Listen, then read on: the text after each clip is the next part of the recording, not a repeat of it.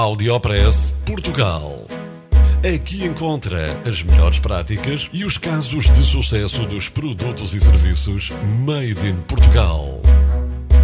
Conheça as histórias de sucesso dos portugueses que estão a fazer hoje o futuro do nosso país. Porque há boas notícias todos os dias. Já a seguir com a Fada Ramos. Tem um nome invulgar. Políbio. É um nome grego, que tem vida no nome. Assim é a vida do nosso entrevistado. Um homem espelho de vida. O seu cartão de nascimento diz que já contou duas vezes quarenta e quatro primaveras.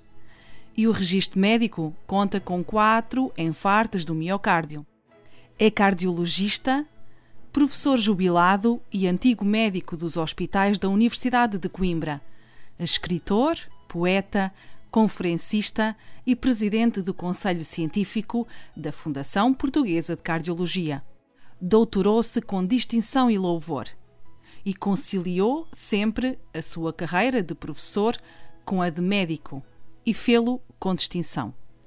Faz conferências e falas em verso. Escreve livros em verso e com humor para prevenção vascular. Era uma vez um coração. Foi o primeiro livro escrito pelo cardiologista, sempre em verso e dirigido às crianças. Políbio é um médico do tempo em que os médicos valorizam o tempo dispendido a olhar e a conversar com os seus pacientes. Esta relação próxima médico-paciente parece estar em risco nos centros de saúde e hospitais que enchem os médicos de burocracia e os obriga a focarem-se nos números. Aprender a não ser velho é o título de outro livro do conceituado cardiologista. Foi o livro que escreveu sobre os benefícios do café que me levaram a contatar este médico escritor, que diz-se muito satisfeito com as reações ao livro, apesar de ser polémico.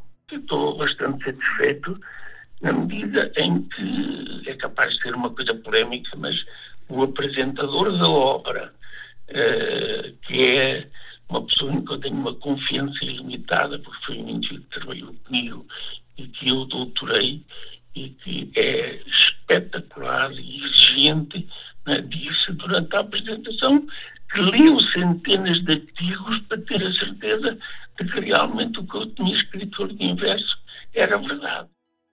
Uma coisa é beber o café esporadicamente e outra coisa é beber o café sistematicamente.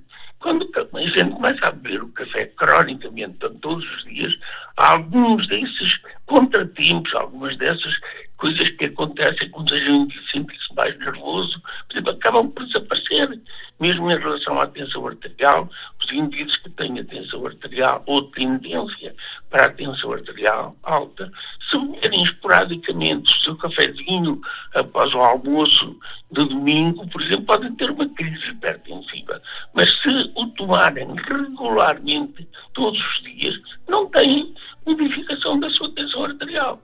Até na, quanto à própria insónia que o café pode provocar.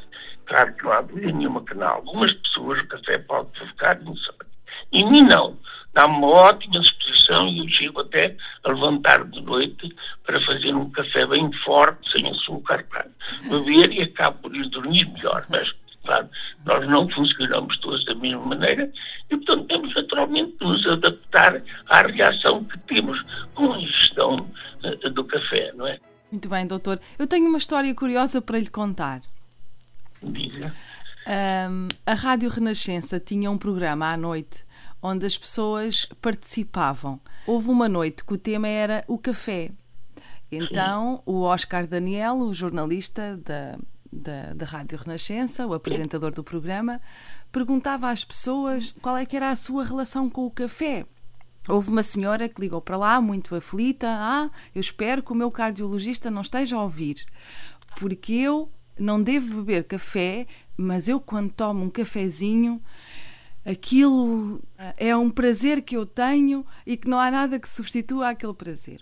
E, mas a senhora estava muito aflita, com receio que o médico tivesse a ouvir. Na chamada a seguir, a senhora liga para lá e diz: ah, o meu médico também não acha muita piada que eu tomo muitos cafés, mas eu bebo vinte e um, vinte e dois cafés por dia. Olha, também sabe mas... um pouco do, do Olha, tipo de café que, que, que ela bebia, não é?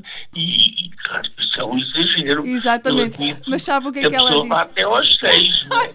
E a média de quatro está perfeitamente correto. Doutor, para as pessoas que, que têm medo da insónia, sim, tomarão um pequeno almoço, uma meia da manhã, outra após o almoço, outra meia da tarde, tipo hora da merenda, pronto, e depois poderão abster-se toda a noite. Eu nunca deixo de tomar o meu café após o jantar. Olha, nunca. Doutor, então esta senhora que toma vinte e um, vinte e dois cafés trabalha, trabalha num café. E ela, ah, e ela diz assim: as pessoas, sabe, são muito esquisitinhas. Nós servimos o café e nunca estão satisfeitas com o café e mandam-me para trás. E eu, em vez de... Ah, eu... em vez de deitar para a pia, as pessoas são muito esquisitinhas. Mas repare, ela depois diz: eu saio do, do trabalho cerca das oito da noite, mas o cafezinho que eu gosto mesmo é quando chego a casa, tomo a minha refeição, sento-me e faço o meu cafezinho na máquina.